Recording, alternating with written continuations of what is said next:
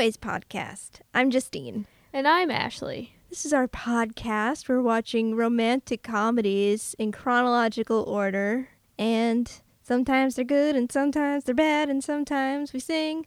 I'm not going to sing today. I'm sorry. Ashley's a little froggy today I'm so sorry for my audio discrepancies. on this chilly October morning. yep. It's it's that fall feeling. The fall California feeling of 70 degrees. So cold. Bring blankets. Send help Mail us some cocoa. and water. We need it. Yeah. So today, today we're not talking about water. well, we are talking about water, but we're also talking about and watching 1996's Jerry Maguire. Jerry Maguire. Jerry Maguire. Have you seen this? Yes. You've seen Jerry Maguire A long time ago. in '96. Uh, probably more like 2001. But Oh. yes, I have seen Jerry Maguire. It was like when it was syndicated. All I remember is Cuba Gooding Jr. shouting, "Show me the money," a lot. Man, I was gonna be like, this is ten years ago, and then I went, nope. Twenty years ago. Because if this was 10 years ago, I would be a lot younger. I would make you feel far more like older. yeah. Well, I already just did feel old because I was like, oh, only ten. Ye- nope. no, I remember the hype when this came out. Oh yeah. So he's like Tom Cruise action star, but in the 80s he was also like romance. Heartthrob. Yeah, heartthrob. Yeah. Tom Cruise, get a guy who can do both. Get a guy who can jump on a couch for Oprah. That's my that's my memory of Tom Cruise that I that I always go to is just him jumping on a couch. yeah, this is when he was like making good movies. I don't know. I haven't seen any. I feel them. like this was before he was making poor life choices. So, this is like Eyes Wide Shut, Magnolia. yeah. Like everybody wanted to work with him because he wasn't crazy yet. Right. Yeah. Pre crazy. Pre crazy. PC. Pre aliens dispersing from his body. Please tell me what this movie's about, Ashley.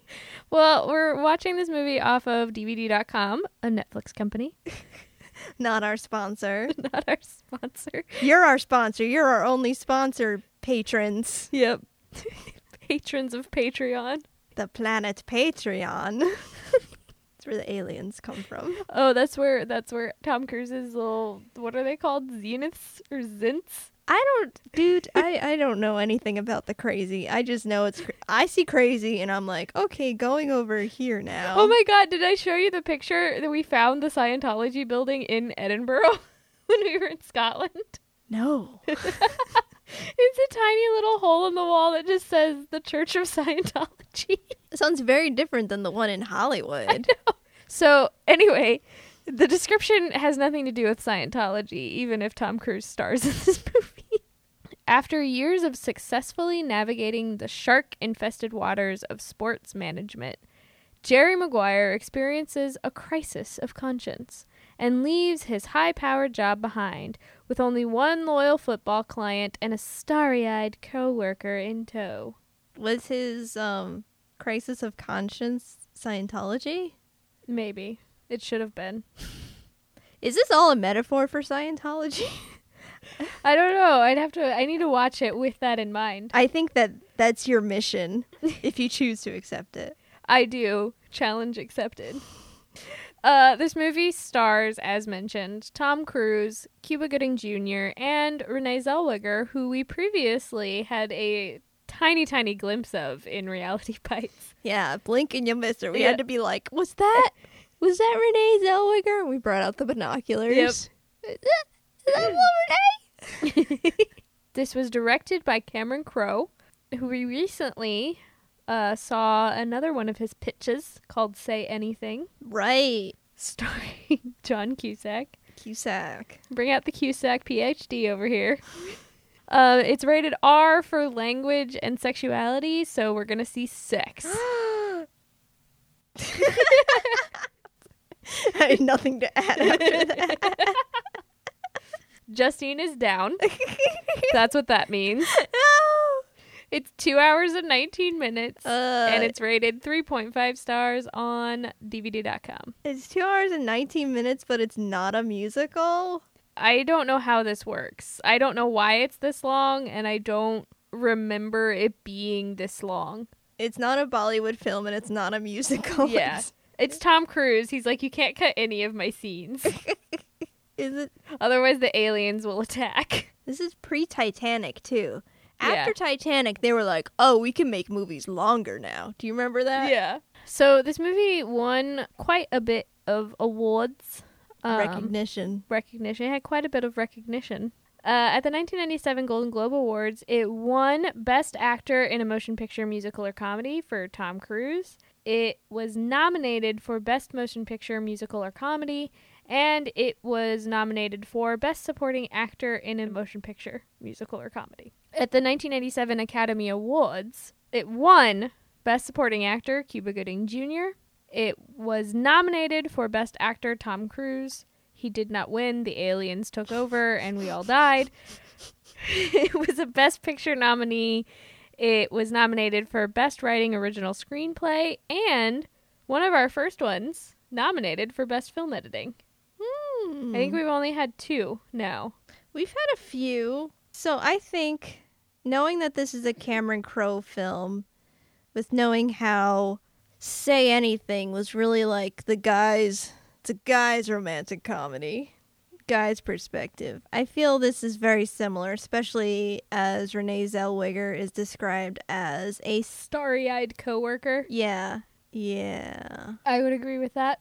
I don't know how I feel. I know I have definitely been avoiding watching this film for 20 years. Like, actively avoiding watching this film for 20 years. It's me. I've actually I've actively avoided Tom Cruise for almost as long. This was just on cable and that's why I watched it cuz it was there and I don't think I've actually ever seen the beginning. the only thing I know about it is that he's like Cuba Gooding Jr.'s manager, and Cuba Gooding Jr. says, Show me the money. And then Renee Zellweger says, You had me at hello? And doesn't Renee Zellweger have a child? I have no idea. I feel like she does cuz it's that one kid with the glasses. Oh, Jonathan Lipnicki? yeah. Yeah, this is his breakout. I Yeah. remember that. That is all I know about this two hour, 19 minute movie. That's all I remember. I I probably blocked it all out cuz I vehemently hate Tom Cruise. I have actively avoided that video game movie for so long no matter how many times people tell me how amazing it is. I am just like, "No. I cannot handle the cruise, okay? I just can't do it." It's good though. I know, but I can't, Justine. I can't. I can't with aliens and the crazy town. But there are aliens in the movie. But the maniacal laughter from that Scientology video just like seeped into my soul, and I'm just like, I can't uh, Oh. support this man. Well, this might be our only Tom Cruise movie Okay, that's good to know. ever. Well, should we go watch it? Time to show me the money. Oh, you had that prepared. No, it's pretty off the cuff. I am Oh, okay. awesome today. Good job. good job. I'm proud of you. All right, let's go watch Tom Cruise not be crazy. Or be crazy. I don't know. what the hell did we just watch? I don't know. Was it a romantic comedy, Justine? I'm like, was that even a movie? The whole time I was like, is, when is this? When's the movie starting? I I don't I I am so confused. I was literally annoyed through like the back half of it. I was just confused through a lot of it. It felt like a fantasy. Yeah, and I was offended through a lot of it too. Yeah, I was offended through a good portion of it. Renee Zellweger should have stood up for women everywhere. More. Yeah. Oh, but one thing, Bonnie Hunt is is everyone. Bonnie Hunt is us all. I want that on a T-shirt. I just want like to meet Bonnie Hunt and thank her Yeah. for being a part of Jerry Maguire just on the staple that I had a character that I could connect with. Yes, I want this movie rewritten all from her point of view. And we get her back. After 20 years, we get her back. Do it. Do it all the way. Yay! Yay, Bonnie Hunt. Oh, I loved Bonnie Hunt. I wish I could rewatch the movie and just take the notes of Bonnie Hunt's scenes and just and her lines. just talk about her. Just just that that's what I that's how I want to review it. Is just be like, and in this scene, Bonnie Hunt said this. What was your favorite Bonnie Hunt moment? oh, it was something where she was like, no, no, don't do it. Where she was watching from the window? yeah. She's like, nope, nope, nope. Oh, no. I was like, yes. I think my favorite was when she was sharing a beer with Tom Cruise after the wedding, and she goes, "If you fuck this up, I'll kill you." With a smile. I'm like, "Oh my god, Bonnie Hunt is me." Beautiful, miraculous Bonnie Hunt. she should have won an Oscar. Yeah. what does that say? He did write the character as like the audience. She is the audience connection. We we relate to her. Mm-hmm. But like she's opposing everything that's like happening Yes. in this movie in relation. I guess you're supposed to. I don't know. It just makes me feel like you're you're against the movie for a lot of Like, the time. It's trying. Is it trying to say that society is against true love or something weird like that? Because that's the only way that I can see that working. I don't know what he's saying. Yeah, I don't. That's the only logical conclusion that I can get to is he's trying to say that society is against true love and how it's impractical and it goes against all of your predispositions about life or whatever. I don't know. I I honestly I'm trying to rationalize a crazy man. I have no idea what this movie's about. Well, I think the base story of it is that he is a sports manager. Oh, oh, I do know that the romance was between Tom Cruise and Cuba Gooding Jr. Oh, yes. That's where For the sure. that's the that's the romance of the movie. Cuba was teaching him about love. Right. Cuba was amazing in this movie. And like at the end they they they needed each other and they loved Yes. each other. They loved each other in the end. They did. They really did. The Tom Cruise and Renee Zellweger, I don't I I really don't know what to make of that at all.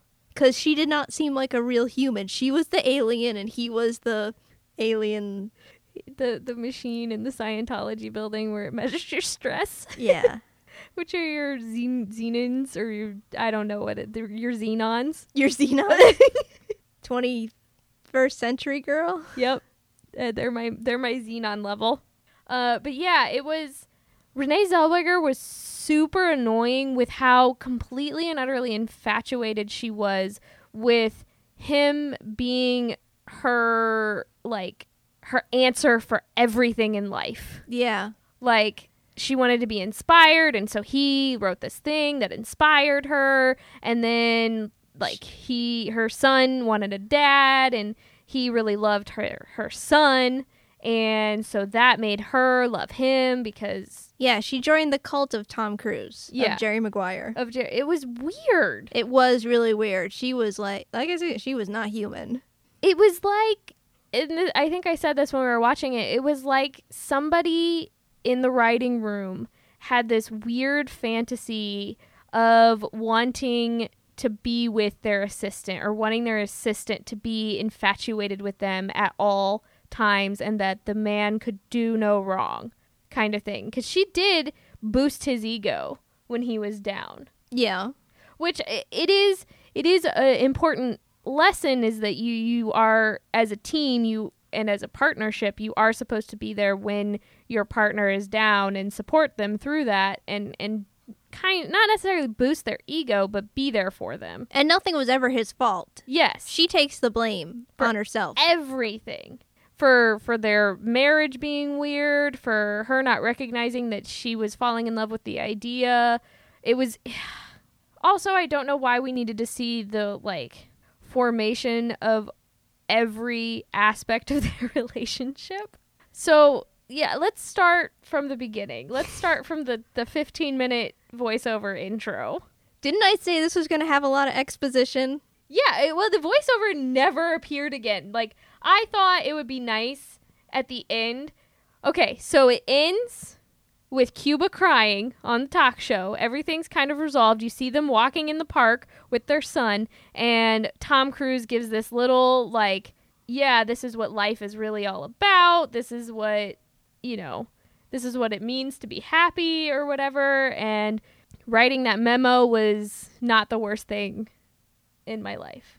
it felt so weird to use the voiceover in the beginning, especially when we're already seeing what he's giving us the exposition on. Well, actually, in the beginning, beginning, it starts like that um internet meme, the, the old animated one. Oh, this is the Earth. Yes. And he says, "This is the world. It's got six billion people on it." or something. and this is the United States, where everything over anything is where it happens. This is America, where it's awesome. Yeah. it was definitely the feeling of America could do no wrong, and America was Jerry Maguire. And these are sports. And this is Jerry O'Connell, and he is awesome at sports ball. That- Look at his racist father. Yeah, that's the thing. There was a lot of sportsy sports ball things in this, which I know it's like this is a rom com for guys, but we're gonna show naked butts in it for the ladies. and I'm like, I don't like anything. I appreciated seeing Cuba's ass because he was cut. yeah, there was some guy with lumpy butt in the locker room. there was not some good butt. I mean, if you're gonna have butts in it specifically for the ladies, Make sure it's good butt. yeah, Have a panel of butt ladies come in and be like, "This is a good butt." just a scale. Yes. And the butts just get lumpier and Yeah. saggier. Ugh. It's like that scale in your doctor's office of a 1 to 10, like of your pain scale, but it's your butt scale. Yeah, we need more tens. We need more 10s. there was one. Oh, yeah, sports ball. I want to preface this, okay, by telling the people about my previous work. I assistant edited a documentary that you may have heard of. called Head Games. And in it, it's a lot of talk about concussions and the whole Goodell, you know, all- Cover up. yeah, everything.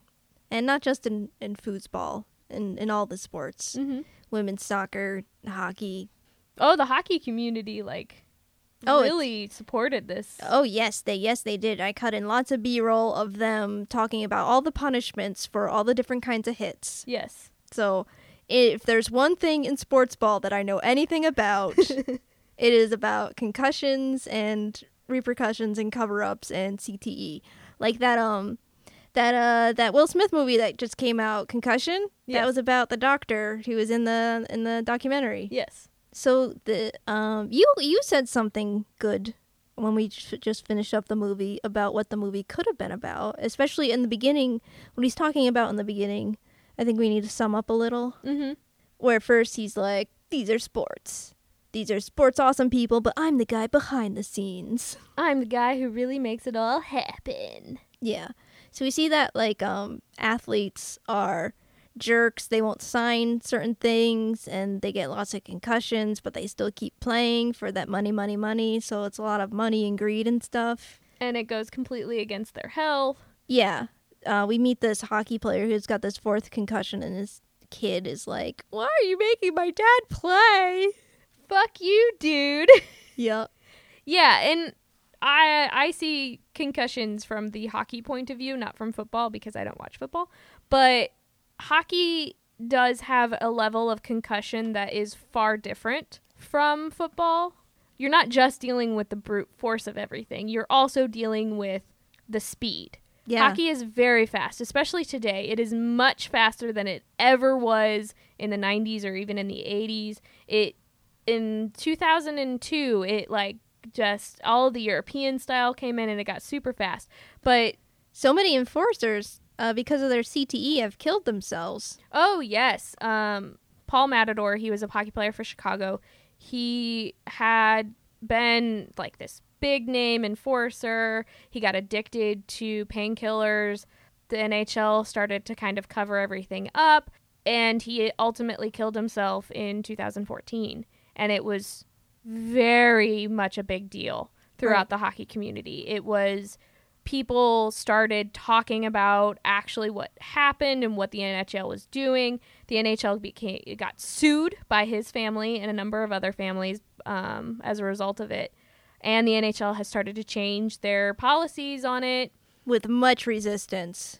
Oh yeah, not nearly as as much as NFL is because Oh, the right, NFL right. today still is not The NFL ugh. doesn't admit that it's an issue. Doesn't Oh even God. admit that con- con- concussions happen in football still. Whereas the hockey community, I think, in part because of how how close the players get even even though your opponent on the ice and even if you got into a fight or whatever once you're off the ice you are thick as thieves like that is your community you will support one another and one of his best friends who still played for the Chicago Blackhawks and someone that I actually do did not like before this all happened. I I did not like his play. I thought he was a dirty player. I thought he was always out to, you know, hurt somebody. He was gravely affected by his best friend killing himself. He came out, I mean, this guy his nickname was Car Bomb. And he came out and made this huge video. This is when um, the Players Tribune magazine started coming out, and the players started writing about their experiences and getting their stories out there. He made this huge 20 minute video of him sitting in front of a camera talking about how the NHL doesn't do very much for you as a player once you are done and how this could have all been resolved and how rehab doesn't necessarily always help. No, and, because your brain is permanently damaged. Yes, and how there is no support system once you're done. Once you right. are out of the There is league, no support done. system on the field.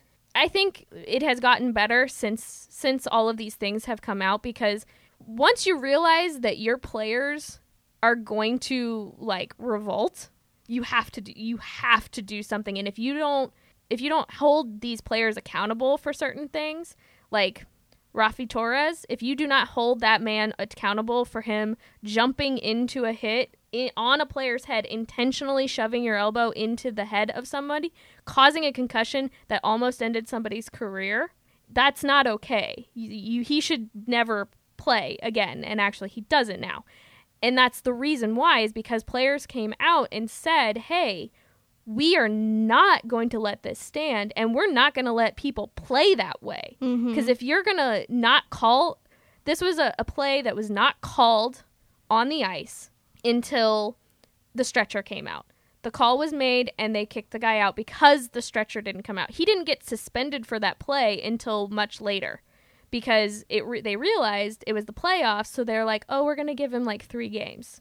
Mm and this this is one of the NHL's top players, and they're not willing to protect their quote unquote product or whatever. And that was a big deal during that time. And when the, it, it culminated into all of these things where that video came out and people are suing the NHL, and then all of these things happening. The NFL hides these things, which is something that you explored in the documentary about how bad they they just really don't want to acknowledge it at all and the players can't because mm-hmm. they'll lose their contracts or whatever and that's kind of where i see a difference in in the community of hockey is the players in hockey band together to get what they need to do whereas the football players are they may do this in certain aspects but some most football players that i've ever been around it's not not like that community aspect of it. It's more we're here to make the money that we deserve and we're willing to put our body on that line to do it. So we're not going to say anything because of the money that's coming out of it. I just think it's really sad and I know it's a lot of because of the documentary because kids idolize these football players and they want to play football and there's uh, not a real recognition of what actually you have to go through. Right. It's just I don't know. I just we don't see we don't see the football players after they're they're done. Yeah. So like I just who, feel bad for these kids who I'm sorry. I'm like anybody I'm like when I see kids play football now, I'm just like, "Oh god, no." Well, cuz football is getting faster too. Yeah. Faster and bigger. And what we were going back to what we were talking about is what I said after the movie, I think it, this would have been a better movie had one it not been a romantic comedy. Had it been a crisis of conscience of somebody who had far more overreaching power to like save people.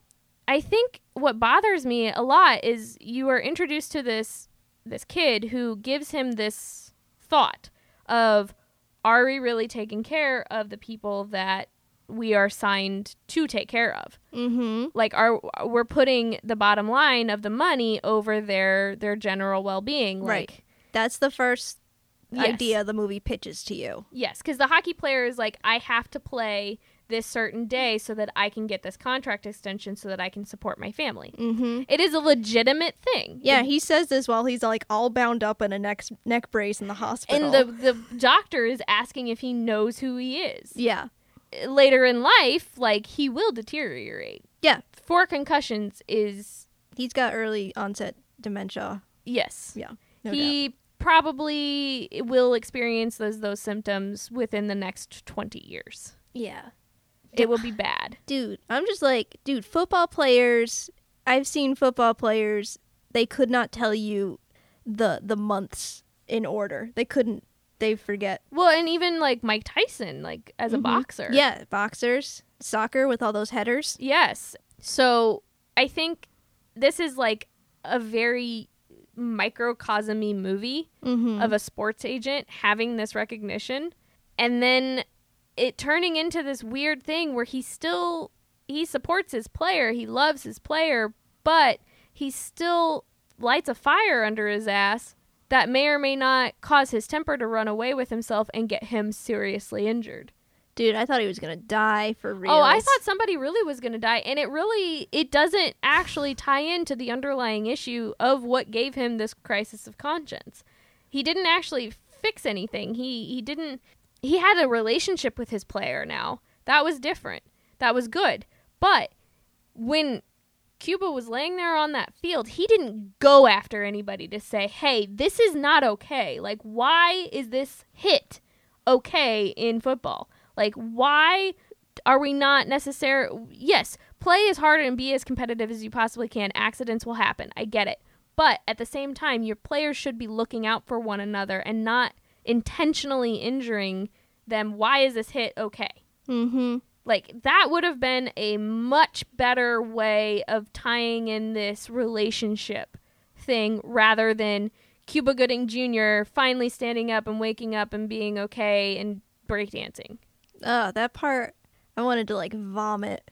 I was like, no. It What? was like it was just a fantasy. It was I so know. just a fantasy. I was, ah, it, ah. yeah, seriously, it just like slapped you in the face after that whole intro yeah. to just have him like dancing and happy after his neck was probably broken. It looked like. Oh, you know, adrenaline like that Yeah. could be still in his system so potent that he probably did break something and didn't know about it yet. I know. I was. I still when he was dancing, I was like, he's gonna die. He doesn't know it yet.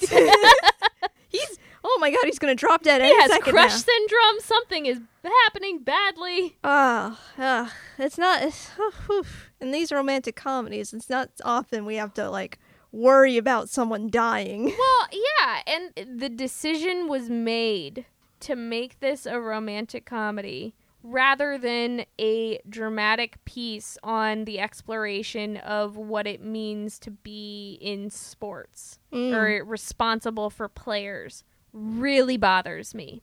Cameron Crowe sat down to write this, has like a weird vendetta against women and the groups that they may form. There's a lot of like sports problems. There's a lot of societal problems. There's some Tom Cruise weirdness of like undressing Renee Zellweger on the front porch of her house. Um, yeah, everything just made me cringe. like every one of those things, you're just like, ah. okay, so when we focused on Cuba and his wife's relationship, it was sweet and genuine and felt like an actual partnership and was just like, why can't we focus on them? Yeah, and she was like, "You are a strong, successful black man," Yes. and just like focused on them, and they had the like their little unit, and they supported each other. And I like, Yes. Oh yeah. There's also a lot of weird race stuff in this movie. Oh, when they were in the beginning, when they were like signing all the guys, where what's his face? Sugar was like, Jerry doesn't know what it's like to be a black man. Yeah. And Jerry was like, I know what it's like to be a black man. We're like, what? How did this? Yeah. Who, who approved this? And and when you're in the boardroom scene with them, it's all white dudes. yeah. I'm like, what is happening? It just was like so awkward and so cringing through the whole movie. Cameron Crowe had a lot of things he wanted to say in this movie, a lot of topics to cover. which is why it's two hours and 19 minutes long Too many topics Yes. to cover, so nothing really for a romantic comedy. it didn't come clear what he wanted to say about any of these topics. Yes. Let's go into the plot. okay, so we talked about the beginning. So we talked about he got to that point where the kid says, "Fuck you," and so Flicks him off again. Like, as if fuck you was not apparent enough, we get another shot of this kid flicking him off as he Mhm. walks away. Yeah um, then uh, Jerry goes to a corporate conference in Miami, and this is where he has his mental breakdown. And he goes, "I hated myself." This is in his VO. I hated my place in the world. So then he starts writing his mission statement, and the mission is fewer clients, less money. And so he delivers this to everyone at like two in the morning, whenever he goes and does things. He, you know, mm-hmm. all night makes this 27 page mission statement. And then so he goes down in the conference in the morning, and everybody applauds him, and they're like, You're saying what we're all thinking. They're this all- I really thought was a fantasy sequence. it did feel like a fantasy. Actually, it, this whole movie felt like a fantasy sequence. Yeah, he's just gonna wake up. It's all in like his crazy head. Yeah. And he says, like, I was 35 and I just started living life. Yeah, it, this movie is very quotable. I, I will give Cameron Crowe that. It, it is very quotable. It has some really nice nuggets. Mm-hmm. And Jonathan Lipnicki is adorable. Yeah. And pretty much this movie's been quoted so much that it's like any honesty or anything to the lions have been ruined. Yes. They're no longer genuine. No, They're- not anymore. All I just kept thinking about was Austin Powers. You complete me. You complete me. I heart you. okay, okay. So he's on an airplane. He's in first class. Renee Zellweger is flying Coach. coach, and she's with her sick son. Who's allergic to the material of the blankets and the airline can't do anything about it. Right. It's like take the blanket away from the child. Is this blanket making your child sick? Who cares? Ah, You're flying coach. We don't care about you. So Jerry, he's sitting next to this woman, and he's telling the story of his proposal to his fiance, and Renee Zellweger, whose character's name is Dorothy, and I'm probably gonna intertwine Dorothy and Renee. She is enthralled. She. This is the first time when I was just like, "What?" And just every She looks severely turned on. she is crazy enthralled about the story of his proposal. Like She's like le- in the aisle on the floor, touching her breasts, and yeah, like just swooning, yeah, like she has never heard an engagement story in her life or like has never heard a first class man speak before. while drinking champagne. Yeah. Uh, she does say something about like, oh, that's first class, son. They have a better life. And she's she's It like, used to be a better meal, now it's a better life. yeah, like we're talking about class now. Yeah. like, what are you trying to say, Cameron Crowe? That's the that's the theme to this podcast, this episode. What are you trying to? Okay, so we're at the airport now, and she's lost her son. She's lost her giant-headed son, and Jerry Maguire's there to help. And um, they find the son, whatever. And then as he's leaving, she goes, "I loved your memo, by the way." And the the kid starts holding his hand and starts like swinging and jumping, and he's like, "What is this tiny human?" Okay, I will accept your bounciness. and I don't know, they talk for a little bit. He knows who she is, whatever they she works there Yes. with him. She's an accountant. So then the next scene, he's having wild crazy monkey sex with his fiance. Wild Crazy Monkey Sex doesn't even begin to cover it. It's like violent. It is so aggressive. Like she's they're next to a bookshelf and she's like knocking things off of the bookshelf like a vase goes flying and he's like trying to like hold on for dear life and she's just riding like it's the freaking stampede. I was like, I wonder how Ashley's gonna finish this sentence. Let's tune in. I mean, you saw Kelly Preston's like intense side boob as she is like intensely grinding on Tom oh, Cruise. Oh yeah, she would have been sore after that shoot date of them going boop boop boop boop boop boop. Yes, like ow, man. Yeah. Like, how is that even enjoyable. Yeah, like in between breaks, she's like, "Bring me my sports bra." She really enjoyed being naked though, yeah, then they're naked eating strawberries. which the it was like a giant popcorn bowl of strawberries. Giant strawberries. Yes. I was just so confused by this scene. I had no idea what they're talking about. There was like nothing of substance that they were talking about. It was like going into work and how he was the man. And yeah, you're the man, Jerry Maguire. Yeah. We're naked eating strawberries. Yeah. that was it. I was just like, what is happening? What are you trying to say, Cameron? Crowe? okay, then we have Jerry Maguire. Can we can we have a t-shirt of Tom Cruise's face, and then on the back it just says, "What are you trying to say, Cameron Crowe?" Another t-shirt idea. I think that would work well as a tote too. oh yes, it would. We're going into business for this. Ooh, we could sell it at the Rip Gratis. Yes. Um, so then we're at uh, Jerry Maguire's bachelor party. There's this videotape that someone has cruelly edited of like his ex girlfriends. They've recorded all of his girlfriends talking about him for his bachelor party, and then his fiance is in like sexy lingerie with a blowtorch, burning his little black book. Mm-hmm. Like she is just a violent person. Yeah, that's another thing. Like when you have the dichotomy of the women that Cameron Crowe is exploring, you have his fiance who's a Brit- who's a businesswoman who's very harsh and very like violent. violent, as you said, and then you have Renee Zellweger who's, Who's very, a waif. very sweet and very giving. You know, like you can either be this or that. And then you have the women in the group who are just bitchy and man haters. Yeah. That's why I was like this whole movie I was like he hates women. I don't know. I I know that's like a, a big leap to say. He just doesn't know how to write women. It's just like what it felt. Like, yeah, no, it, like Kelly Preston's character is so in your face about every like how It's just like these were not complex women. no, she was definitely just the bitch. Yeah. And, And and just like this really weird over the top cartoony bitch. she was angry about his lack of success, Yeah.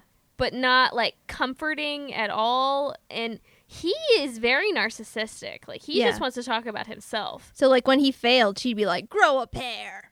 Yeah, let's not we don't want to I don't want to talk to you about this. I don't want to talk to you about yourself anymore. I don't talk to losers. Yes. So like just as much as I think Renee Zellweger wasn't human, I don't think this character was human. I don't think Jerry Maguire was human either because he is so narcissistic. I mean, from a, like a character level, he was fleshed out. He had faults. He had you know lots of different things. Right. But at the same time, he is so narcissistic that he never actually changes that. He always still wants to talk about himself and how what's happening in the world affects him. I think it maybe changes a little after the Cuba situation uh, at the football game, but Mhm.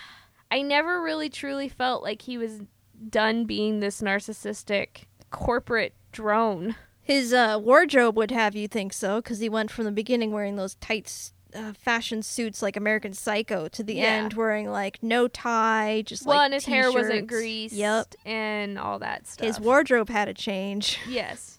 Cameron Crowe wanted Tom Hanks, but oh, Tom Hanks would have been so much better. but by the time it took him three and a half years to write the script, and by the time Tom Hanks, Tom Hanks was doing stuff. He was in the middle of directing, producing that thing you do, Oh, okay. which is amazing. To Hanks, T Hanks, we love you. get that on a Come on the show. t-shirt. oh, so this video, this video that's been edited together, pretty much the women are like, he can't be alone. He's insincere. Love ya. He is so good at friendship, but not intimacy. So like he's watching this video and he's like crying inside. Yeah, because it's not who he wants to be, or that's what he says he doesn't want to be. But it's like you never still get away from. Right. The, the the the romantic comedy angle to this is that he doesn't know how to love. Not being or not being able to be alone is equated with him not knowing himself enough to love another person. Yeah. It, that's the angle that they were going for. It just does not actually hit any of those marks story wise. Because you would think that there would be scenes of him being alone after he breaks up with his fiance and like dealing with the fact that He's not alone ever. again, it's the same problem with Hello Dolly. There is never just this scene of you seeing your main character contemplating choose making a choice. Mm-hmm. We never see him alone to deal with himself. Like if he's really having this crisis of conscience, then there needs to be that scene of him contemplating, not just the voiceover with him writing this thing. That doesn't really count to me because that's not that's your instigation for the story. But when he's still dealing with all of these things happening to him, he's still not alone. Not truly. He has all these people that he's talking to, that he's fighting with, that he's around. And he, again, it's just, he's not learning about himself. He's still generating his self worth based on this notion that he has to sign or protect these these uh, sports players. Mm-hmm.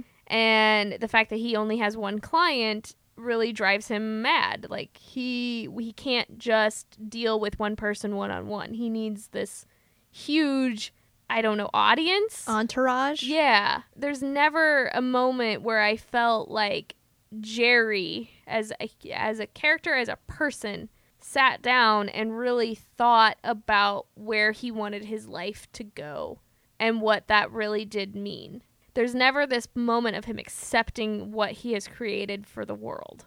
So uh, there's another scene where we meet Marcy, who's Rod's wife, It's Regina King. and she's having a meeting with Jerry because Jerry manages. He's the agent. Yes. Um, and she wants a better endorsement deal for her husband because he's just doing mattresses. Waterbeds. Wa- water beds, yes. He's not doing the big four. Yeah. Jay Mohr plays Sugar. He's his enemy. He's the arch enemy.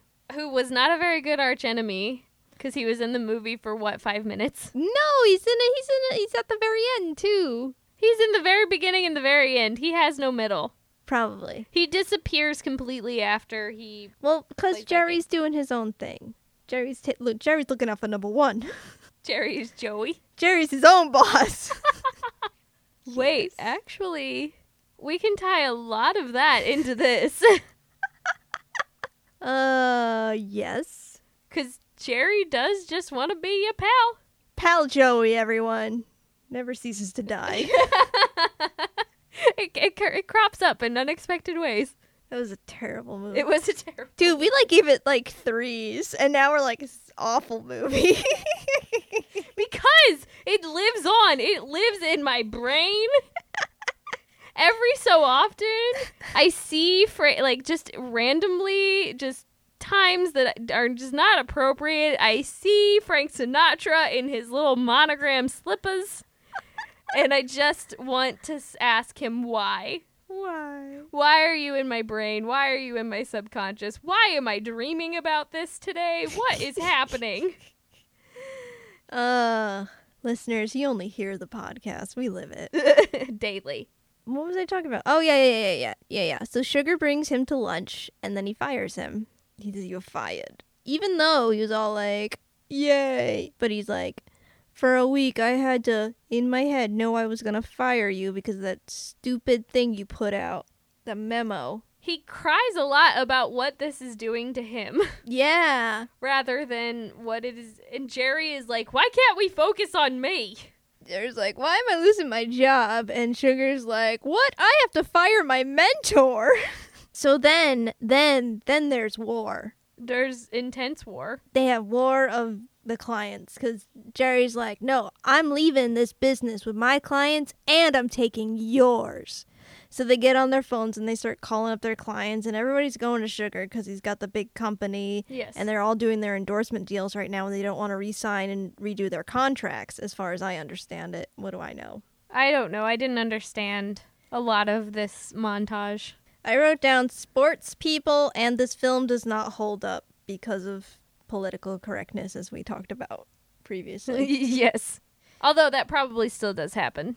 yeah You're not gonna put it in a movie. No, but it the you don't know what it's like to be a black man probably still happens. Oh my god. Jerry calls up Cuba Gooding Jr. Cuba's like, "Let me tell you my list of grievances with you." While he's on the phone, he's losing clients, losing Yes. calls. So then we have the show me the money, whatever that means. Yes. So then he stays a client of Jerry. So he's got the one. So now he since he's been fired, he's done what he can for the day. It's the end of the day. He's got to leave, and so he takes the fish because the fish have more manners than the rest They're of the more polite. So he takes a fish, which Cameron Crowe says that the fish is Jerry's only friend. The fish was violently removed from a fish tank into a plastic bag. Yeah, I don't think the fish wanted to be Jerry's that friend. That fish probably died. he survived the movie. So he's like, Who else is coming with me? Anyone else coming with me? And nobody wants to go for a while, but then Dorothy stands up, Renee Zellweger, I'll go with you. because she's been inspired. So they get into the elevator, and then this other lovey dovey couple come in, and they have sign language. Yeah, uh, the guy is he's wearing a hearing aid, so I'm not sure if the other woman is hearing impaired, but he is. He technically signs you make me complete. You make me whole. You make me whole. Yeah. And Renee's like, My aunt is hearing impaired and he just said you complete me, Yeah, which is not what he said. it's not what he said, Renee Zellweger. He he did the sign for make. You make me whole could not be the the pop culture line that Cameron Crowe put forth into the world. Would have been a better one. You make me whole. Um, I was thinking about that last night. You make me whole? I was listening to to Barbra Streisand. people, Mm-hmm. people who need people. Yes. Uh, what did she say? I was I was once half, now I'm whole. Yes. So I was thinking about that last night about what I said before in romantic comedies. People come together, they become whole. They fill a piece Yeah. inside of you. Yeah. I mean, this movie just says it. I don't think it mm. actually happened. I still think they're divorced in the future. Do you think they still live together? Yes, because of what Renee Zellweger's character says about how she like says every she does the everything's okay thing and he does the I don't know, there's something with his personality where he apologizes or something where he like has a need Overcompensates? overcompensates, needs to fix things like but they don't ever talk about things. Right. So it's possible they're still together based off of that. I guess. Okay, okay, okay. So there's this women's feminist group at Renee's home, but they're really a divorced women's group. A, a group of A women Divorced like women's support group. support group, but they're like talking about like feminist facts. They're like, you know, through all of our lives, us women, we've been told that each other are the enemy, you know, and we have to support each other. It's like we've been told that I uh, I should be jealous of you, other and we have to compete with the men and compete with ourselves. yeah, which is a feminist topic. I don't know how they got onto this in a divorce support group. I don't know. I don't know why they were needed. What was their purpose? It's not like they were muses on their relationship. I don't know why they were needed at all. Like I liked the I liked what they were saying. I liked the commentary that they were adding about society, but what do they add to the story? Is it just world building? Like even then it, it's a bit of a stretch to say cuz we don't know if Renee Zellweger's uh I'm going to assume that her sister is divorced. Yeah, I believe Bonnie Hunt was a part of the support group, and yeah. she hosts it at her house. Yeah, she's like the moderator or whatever. But you don't know why. You you have no lead into this. It just is cut straight to and you're in this weird handy cam. yeah, stuff it was all it- handheld. Yeah. I feel like it was just there just so at the end he could declare how wonderful a man he is in front of all these man haters. Like you come in and he's like, I'm a man and I'm having an emotional moment, and all these women are like, Oh, I've changed my mind. Men are great. I don't know. For, for me, that felt like that was the intended payoff, I could see that, yeah. which disgusts me. Now I will say that Cameron Crowe, Crowe hates women from that point of view, yeah, that is like a horrible reason to use something like that as a. I it's- felt manipulated Yeah. through this whole movie. I felt like this whole movie was dumb. I feel like there's a reason why I've only seen it once in 20 years. I despised this movie. Jerry seeks help from his fiance. Oh, yes. They're still together, and he's going like, "I've been fired," and this is when she's like, I have to do my job. I don't know. I, I'm not gonna something something when somebody calls you a loser, and he's like, "Who called me a loser?" And she's like, "Um, Me?" so Jerry goes to Texas to see Jerry O'Connell. He's a football player named Cush Cushman. Cushman. Was that his first name or his last name? His last name spelled C U S H M A N. Oh, so this is when he goes and so so Cushman is this really great football player. He's a quarterback. Yeah, and he's like really good. He's first pick in the drafts of whatever that means. I'm sorry, I don't know foosball. So like Jerry goes and he talks to his dad who's his agent and his dad's like, "I don't like signing contracts, but you have my word that we're with you, Jerry Maguire. And my word is as good as law. It's as strong as oak." I am a man. You must trust me. Wood metaphor. White privilege. I'm from Texas. That's what that like that whole character just screamed every one of those things. So yeah, then he's driving and he's singing. What, what were we singing? Free falling. So now Renee Zellweger, Dorothy, is his personal assistant slash accountant. Slash only employee. Slash possibly an HR lawsuit. Yeah. So she's drive. She drives Jerry to the airport. Her son Ray is in the back seat, and he's doing facts with Jerry. Like, do you know the human head weighs eight pounds? And Jerry's like, did you know? This football star did this thing, this impressive stat. Yeah. So him and the son are getting along real well. Days in love. So this is like the worst scene ever. She's she drops Jerry off at the airport.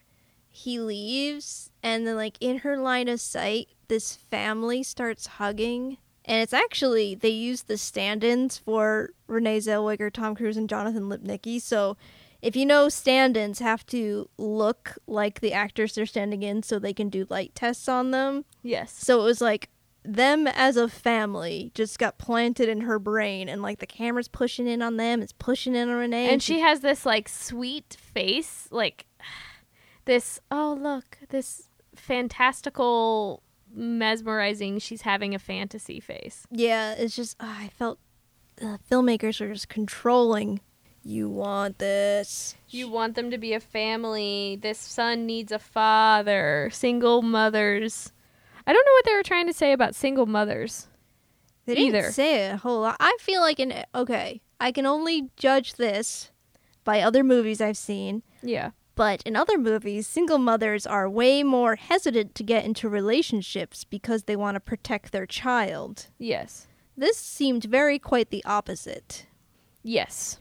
But at the same time, you still had Cuba Gooding Jr., who was just like, single mothers are precious beings. You have to, you know, be upfront with them. You have to, they're taking care of a child. They're doing like the most important job kind of thing because he was raised by a single mother and he knows how, you know, how fragile it can be to be rejected as a single mother based on how hard it can be. It's also weird to have a character like Bonnie Hunt who is acknowledging that all of this is gross. Yeah.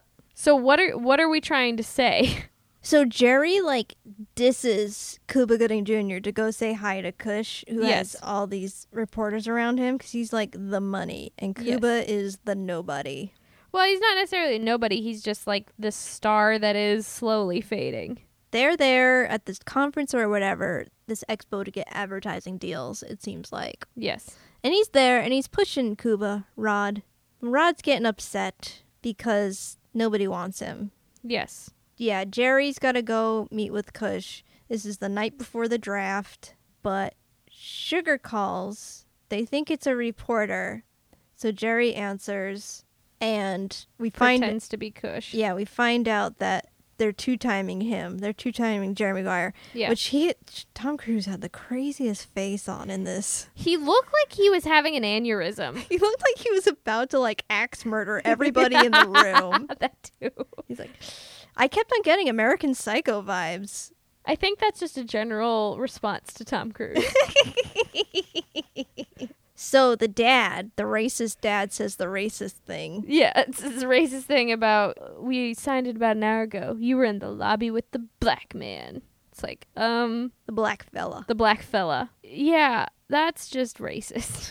While he did use the term fella instead of other things, it's the way he said it is so angry white Texas man.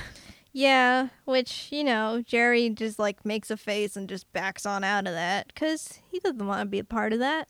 yeah, He's a good guy. he's a good guy, that Jerry Maguire. So he has a fight with his fiance who's like again like I'm not going to hold your hand through all of this. so he's like, "Let's break up." And then she's like, "No, I climb mountains. I can fix this." Yeah. and, and- and while she just said, I'm not going to hold your hand through this, yeah. but I'm not going to let you go either. Yeah. It's like, what? and he's like, "No, no, no, we're breaking up." And she's like, "Fine." And then she punches him In the face. and like knees him in the stomach and pushes him on the ground like full on like bam bam bam. and then gives him the loser thing and then holds up her L finger. Like, you're a loser. Like, what are we in high school? What is happening? Yeah. Jerry's very angry, but Cuba sticks with him. Yes. He's very upset about everything that happened, but Cuba's like, hey, I got you. We got each other. I got you, babe. Jerry calls up Renee and he's like, can we have a meeting tonight? he goes over to Renee Zellweger and the sister. They live together. So he comes over really, really drunk. Renee goes to the kitchen with Bonnie Hunt to get more drinks, and Ray comes out and talks to Rod on the phone. Mm-hmm. Dorothy, Renee Zellweger, says to her sister, Do you know what other women my age are doing right now? I'm the oldest 26 year old in the world. Yep. I I have nothing to add. Like I I don't remember the scene. All I remember is Jonathan Lipnicki, like, as soon as he hears Renee Zellweger coming back, he's like, Okay, gotta go. Gotta go to bed now. My mom's coming. I hear her. Gotta go. I'm going to bed. Hear my mom, gotta go to bed. Yeah. And Tom Cruise is like, But wait, I want to continue talking about my dad with you. Yeah. Why are you talking to like a five year old about your dad? so then when Dorothy comes back, Jerry tries to give her this inspirational speech. With a poker? The fireplace poker, and he's swinging around. So again, I have no idea what he's talking about because I'm just like worried for her life. so many things happen. I'm like, what is this? In this what? That I don't even listen. Why was that like was that I I honestly feel like that was a Tom Cruise decision. It was just like, you know what would be awesome? I pick up this fire poker and I just start swinging it around Yeah. Cuz I'm drunk. Cuz I'm drunk and we do di- we do violent things when we're drunk. Right? Right? Right? Yes. Yes. It talks about the man's inner violence and carnal activity. Yeah. like I can totally see like coked out Tom Cruise talking about that. Mm-hmm. Whether or not he's on cocaine or not, I don't know. He just acts like it. He just is in perpetual cocaine habit forming minds. So he stops doing that. He sits down on the couch, and she's just like, "Hey, what you wrote inspired me." So then he awkwardly grope kisses her. He like grabs her boob like a radiant. Like what is this? Like when you're turning a doorknob. Turning a doorknob on her boob, and he's just like drunkenly mouthing on her face. That's what it. Yeah, and she's just like eyes open all the way. Like what? Uh, I'm I'm old. 26. Old. Sex. Need sex. Need need the sex. Oh, this is nice. Oh, wait, you're my boss. Yeah. That's when she's like, okay, boss, see you later, boss. And he's like, you called me boss. That means this is awkward. Gah. This is going to be embarrassing Oh, tomorrow. Didn't they bring up, like, I don't want to be like uh, Clarence Thomas right now? Yeah. Oh, she said the stupidest thing I was so angry about. She's like, well, I might not sue ya. And I'm like, oh my God. Oh my god. what was is- he trying? What was Cameron Crowe trying to say? He's saying he hates women. Why would you say that? If Why you were, would you bring up Clarence Thomas? If you were Clarence Thomas, I might not sue. That's like okay, that's like those girls that like tell Chris Brown that they would like him to beat them. exactly. That is what that is. What it, like where does that come from? Why is that a thing in our culture and how can we help these young women? I I hated Renee, Renee Zellweger in this movie. It's because Cameron Crowe wrote her. Cameron Crowe, what were you trying to say? Come on the show and talk about it with us because fuck you, dude. See, I'm giving him his crisis of conscience. I'm the child. fuck you, Cameron Crowe. Think about shit. So Jerry has this meeting with uh, Rod's coach, I want to say. And the coach is not happy because Rod is mm, he's okay, but he has a bad attitude. Like he's not even like great with a bad attitude. He's like okay with a bad attitude. Mm-hmm. So he's not going to pay the money that Jerry's asking for. That's how I understand it. Basically, he's not going to pay him until the contract is up. Nobody's happy.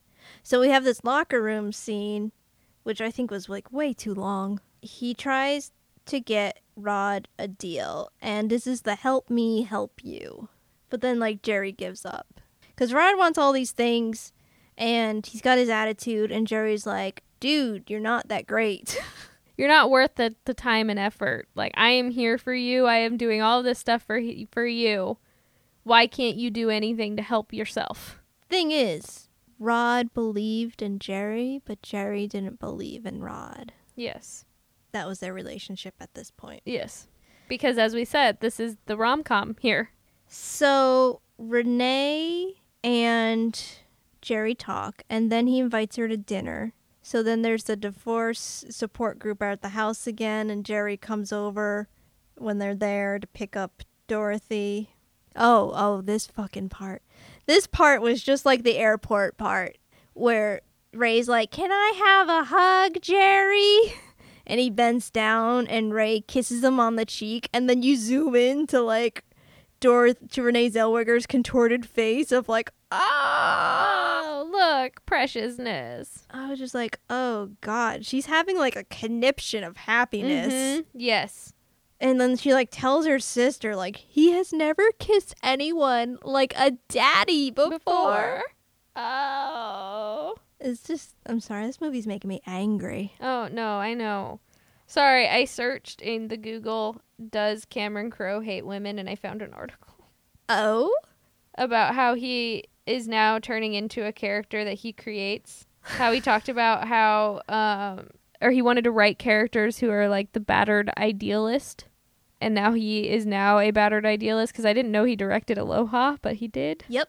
How he's losing his sincerity and it's a destructive character that he is portraying in his movies. And carrying on. So they have their uh Mexican food date where he's like, This is not a date. We're business associates. Please don't play music near us. And then they get I don't know what else they t- I I don't know what they talk about at dinner. Something Sam knows. I don't know cuz I was like too busy still like what is happening? Well, he like tries to talk about the business and then she goes on like to talk about something. I don't remember.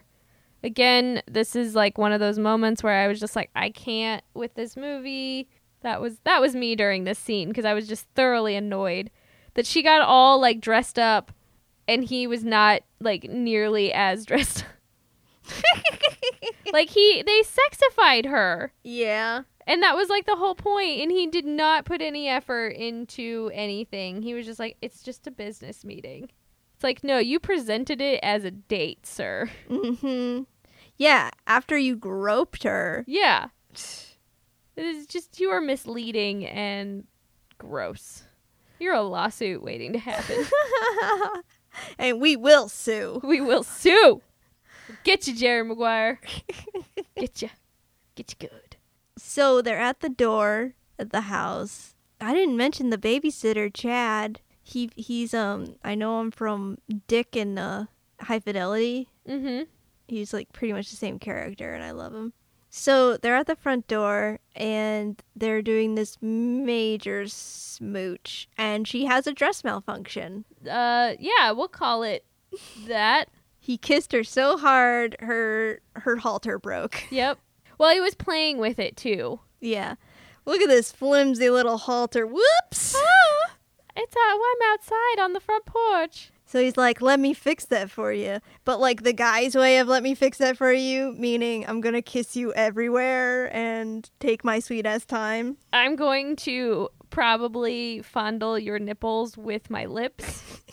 that okay, that's what they alluded to because you're just Yeah, you're there. You stay in Renee Zellweger's close up as he slowly bends down. yeah. He, you don't know what's frame. happening below frame. Yeah, you don't know if she's topless. Yeah, she on her front porch. It alludes to her being topless on her front porch, and he is going down low. He's going below the belt. He he is adventuring into new territory in certain aspects. I mean, her dress was rather short, so you never know. we, we don't know what happens below frame. All we know is she is severely turned on. Yeah, she And goes horny. inside and she's like, "Babysitter, leave," And he's like, "How was your date?" And she's like, "It's still going on." which is you know code yes. for get out.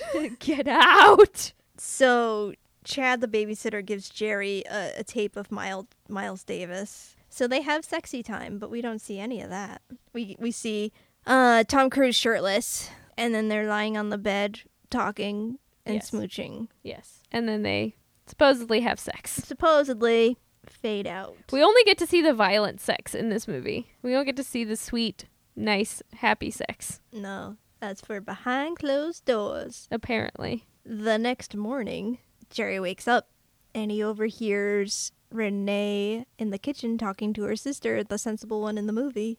He's the one. I love him. I love him. I love him. I love him. I'm going to shout it out so the entire world can hear me. And Ray gives away that Jerry is overhearing, uh. and she is mortified. But we all get Apple Jacks. I'm happy with that. I want Apple Jacks. He gives that child so many Apple Jacks. Anyway, carry on. There's love, and he's like freaked out at first. But he's like, gosh, I love this tiny human. Yep. Look at this little this little boy. I'm gonna give him so many Apple Jacks. Ah, like give him all the Apple Jacks because his daddy is dead. You're gonna need to buy more Apple Jacks after this. There's an entire box of Apple Jacks in this kid's bowl. so at work, and remember, Renee Zellweger works for him. She has to be his work servant, which she's slightly a little bit upset about. They're waiting for a fax. Uh, what's his face? Cuba's there. Marcy's there. They're waiting for the fax, and they get bad numbers. Bad numbers, whatever they are. The wife is upset, but the wife supports Rod. Marcy, she supports him. She's upset and she's angry, but she's here for him. Yeah, You are a strong, independent black man. You can get through this. get through this together. yes. And Jerry's like, okay, this is the talk where I think it's kind of plot uh, dependent or something. I don't know if it makes sense to me. They're going to not accept these new terms. They're going to wait out this current contract. So basically, in negotiations for contract re-upping, I understand. I understand a little bit of this. I am by no means the end all be all of this information. Please do not take this that way. Uh, there is a way to go about it for re-signing free agents because you can go into free agency after the season. So once your contracts end, contract ends, you can either during that season try to renegotiate your contract so that you can stay with that team, you can stay in the area.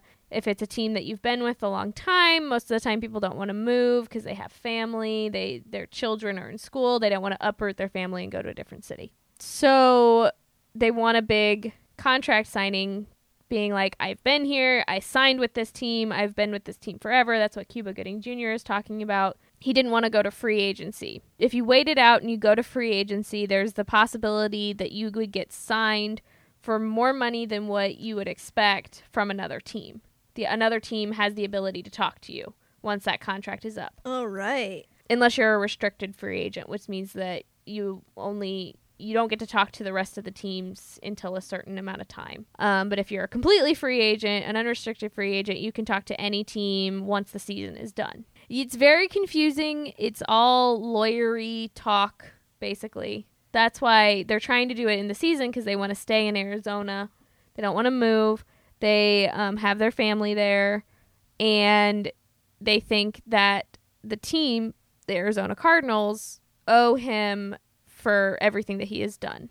Cuba is kind of whining about what he and, and Jerry does bring this up is that you know you're you're constantly always bitching about what other people are getting that you are not. Whether that is a fair assessment, I don't know because I think I think Cuba had a right to feel gypped out of that because the coach was kind of being a dick about it or the GM or whoever it is that do, does signings in football. So but Jerry's worried about if they do this thing, if they let the contract run out and do this free agency thing, he's like, you can't get hurt though. Yeah. That would be bad because then nobody, it's like being unemployed, right? Exactly. If you're hurt, hurt, like if you have a career ending injury, if you were injured on the last year of your contract, they are not obligated to give you anything. So you're hurt, you're out your health insurance, and you are on everything that your savings is. I don't know if that's different now, but in the 90s, that definitely still occurred. So that's how that ends. They agree to do that. So there's this other scene with Dorothy and Jerry, and she's like, I'm going to take that job in San Diego, which I have no idea where this came from. She had talked about it in like the beginning. Like, this was a job offer that she got months ago. And I don't know if it's an accounting job. I don't know what it is. They just never described. She's trying to like save him from himself, basically. Yeah. Because he's hemorrhaging money. Yeah. And she's like, stop wasting money on me. I'm going. So she's doing it for him out of her selfless good heart. Yes. She has no intentions other than protecting and saving him. Yes. Not looking out for her and her kid, which I think is so weird that her, like her kid is not like her number one priority. It's like Jerry Maguire is her number one priority. Yeah. The kid becomes Jerry Maguire's number one priority. Yeah. Uh, he like tries to beg her to stay, but nothing yet. Jerry gets some advice from Rod.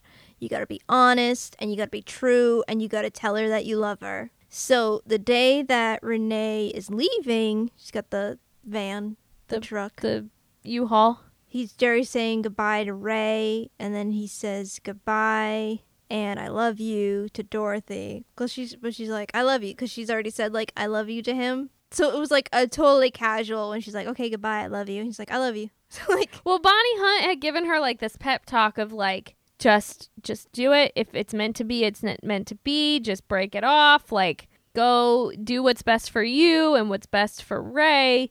And you know, if he if he loves you, he will understand. and plus like they're still together, Yes. and he's gonna come visit her in a week. yes. That that's their plan. Yes. She's she's just going to San Diego, you know, Yes. not that far. exactly. So Bonnie Hunt's in the window, and this is her going, okay, just go to the truck. Go to the truck. Leave. Go. No, no, no, no, no. No. What is happening? No. Jerry Maguire's like, what if we got married? Would you stay? Because he can't be alone, Yeah. which they don't explore. No. He's like, let's get married. We're getting married. Let's get married. They can't. Married. They get married. And it's super awkward. Yeah, because they didn't like have like a talk about like their feelings for one another or how it was going to work. No, it was like, I overheard that you love me. Um, I really want to hang out with your kid.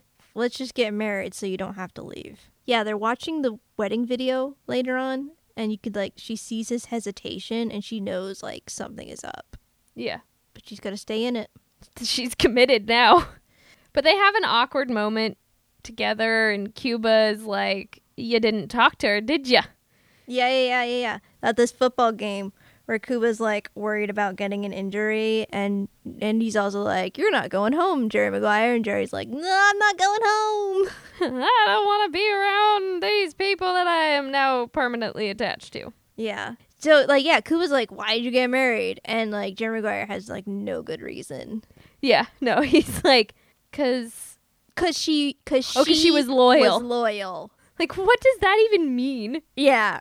Just like laughs at him, like, okay, bye. And then Jerry yells at him, so they get in this huge fight. Like, start he digs into him, like, oh yeah, well you have an attitude problem. That's why you're not making a million billion dollars. Yeah.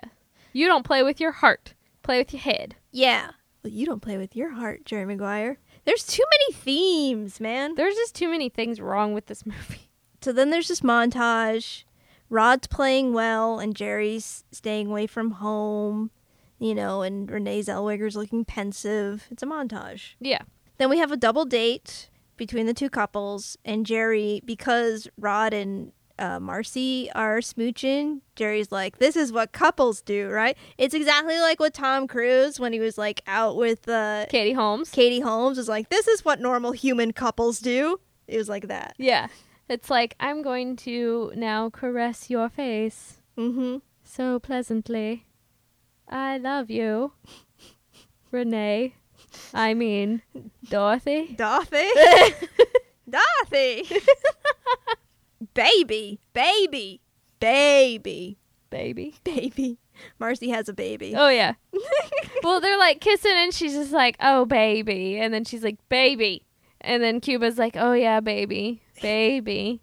And then she's like, no shit, baby. Like, we gotta go. yeah. So then later that night, Dorothy is in bed with Jerry and she's just like, Oh, wasn't that amazing? That whole miracle of life thing. Hey, why do you love me? Yeah. and he's like, why do you love me? and uh, it's because of Ray. So then Dorothy has a talk where she goes, It's all my fault. I manipulated you with a child. It's like, wait, what? Yeah. She's like, We made a mistake and it's my fault. So we'll take a break. Go on your business trip. You don't love me. And then he's got to do that crying to crying goodbye to Ray. Yeah. Which was creepy. Creepy. Especially when he stops to talk to the fish. Goodbye, fish. You're my only friend. It's like, it was not a memo. It was a mission statement. Like, what? Why did you tell that to the fish? right when you're trying, like, you're over this sleeping child. Like, Wait, did this actually shaking- happen? Yes. yes. His like final words in that scene, he turns over to the fish before they do the close up of the fish. He's just like, "It was a mission statement, not a memo." and then it's like then it cuts to the close up of the fish. It's Fish like, is like, I'm gonna die in a week. The fish is a metaphor for their love. it is a metaphor for their love. So Rod, he's playing for the Cardinals, and they are this close to making the playoffs or something to the Super Bowl. I Yes. don't know. I'm sorry, I don't understand any of the football things. I don't either. but I know they're playing the the Cowboys who are in the Super Bowl already. Like they're gonna go to this. I don't know. Anyway, they're playing, and this is where Rod gets hit hard. He gets flipped over and gets hit on his spine. Yes. Spine hit ground. Player on top of him. Yes. Spine goes snappy snap. Yeah.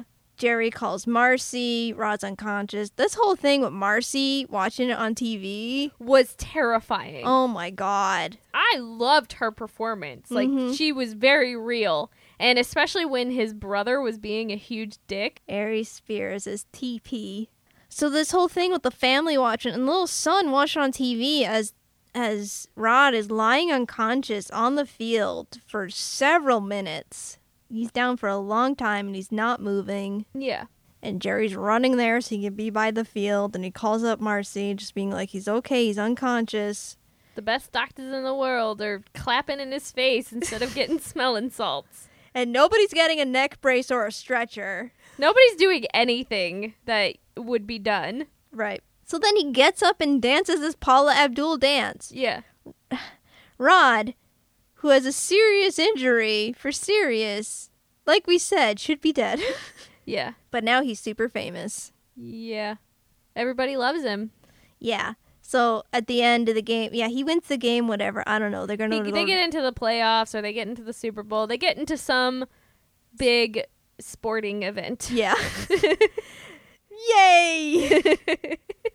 so he hugs Jerry Maguire. They have super. They have a passionate hug. Everybody's crying. They love They have a other. more passionate hug than him and Renee Zellweger had of a Yeah. passionate kiss. yeah. Then Sugar is standing there and he's got one of his players and he's the, the player is like, "Why don't we have a relationship like that?" And he goes to hug him, and he's like, "No, bro." Back the fuck up. You get like I like the the shot setup of this scene where Jerry's just like standing by the back wall. And he's just like, "You, you're in the spotlight. Yeah. I'm just back here all by myself." Yeah. Where he gets to be alone, quote unquote. But he's not. He's not. So Jerry runs through the airport. Renee has joined her the divorce. Good thing there's a divorce support group that holds monthly meetings, Weekly meetings. weekly meetings in her in her sister's house because she is now, you know, a, a member of being a divorcee, yeah.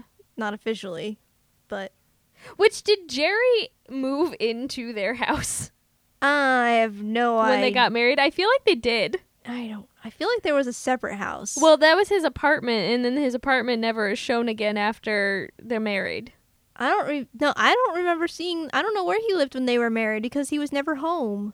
Well, they're they have that bedroom scene, and it was in uh, his her sister's house.